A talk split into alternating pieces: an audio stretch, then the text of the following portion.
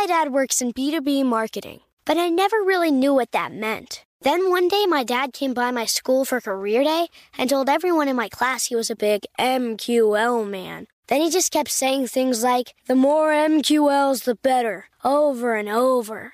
My friends still laugh at me to this day. I think it means marketing qualified lead. One thing's for sure I'll be known as the MQL man's kid for the rest of my days. Why couldn't you just be a fireman or a lawyer? Why? You ruined my life, Dad. Not everyone gets B2B, but LinkedIn has the people who do. And with ads on LinkedIn, you'll be able to reach people based on job title, industry, likelihood to buy, and more. Start converting your B2B audience into high quality leads today. We'll even give you a $100 credit on your next ad campaign. Go to linkedin.com slash customer to claim your credit. That's linkedin.com slash customer. Terms and conditions apply. LinkedIn, the place to be, to be. Welcome to Before Breakfast, a production of iHeartRadio.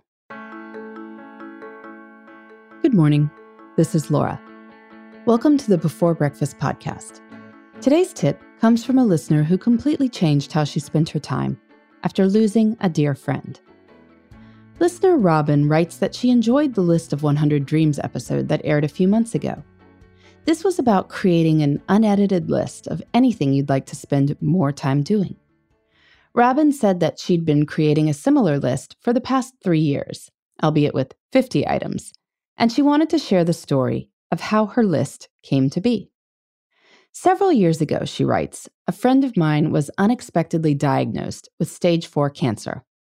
From the time she was diagnosed till we lost her was about four months. After hearing of her diagnosis, we were sitting together talking, and I asked her how she was doing. Her response at the time and to this day flabbergasted me. She told me she was fine. The doctors had told her that if there was anything that she hadn't done that she really wanted to do, that she should do it immediately. She said that she had done everything and had no regrets.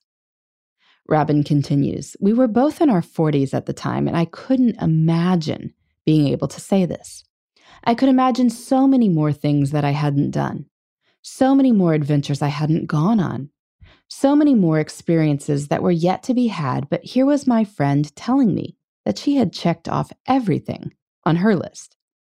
Robin notes that I rationalized this away to some extent. She was single and had no children. Her time was her own. I was married with three children, one each in college, high school, and middle school. Our lives were different. Yet this stayed with me in a profound way.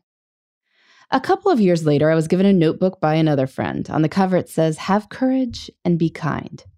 A few days later, there was news coverage of an event that my deceased friend had attended every year. Even though she was gone, I still found myself searching for her distinctive winter hat in the crowd. That night, I picked up the notebook and started to write down everything that caught my attention. And I haven't stopped.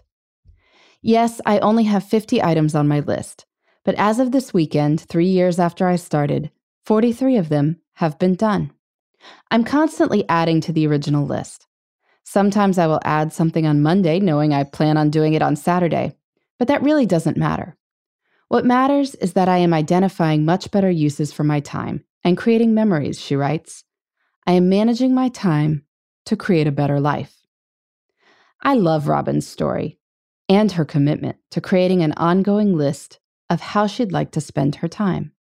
What a great habit to have. We can revolutionize our lives by asking a version of the question her friend's doctors asked her What would we like to do that we haven't done? The vast majority of us aren't facing a life threatening diagnosis, thank goodness. But it's easy to trudge along through life assuming we'll do everything later. Maybe we do have all the time in the world, but maybe we don't. If our time was suddenly limited, what would we still like to cross off that list? Of course, there needs to be a balance here. Living like there's no tomorrow means a lot of people would stop saving for retirement, they'd stop flossing, they'd stop eating their vegetables.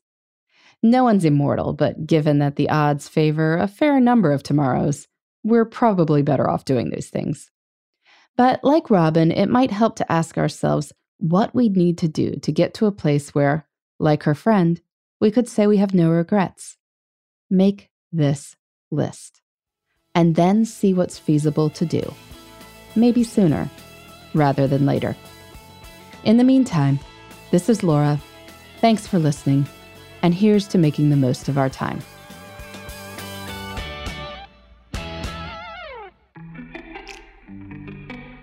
Hey, everybody. I'd love to hear from you. You can send me your tips, your questions, or anything else. Just connect with me on Twitter, Facebook, and Instagram at Before Breakfast Pod. That's B E, the number four, then breakfast, P O D. You can also shoot me an email at beforebreakfastpodcast at iheartmedia.com. That before breakfast is spelled out with all the letters. Thanks so much. I look forward to staying in touch.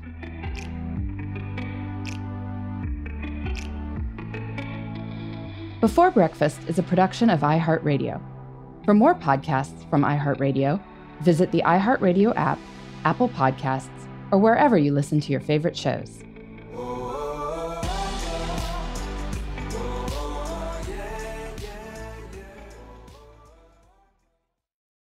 Hey, listeners. I know you love mornings.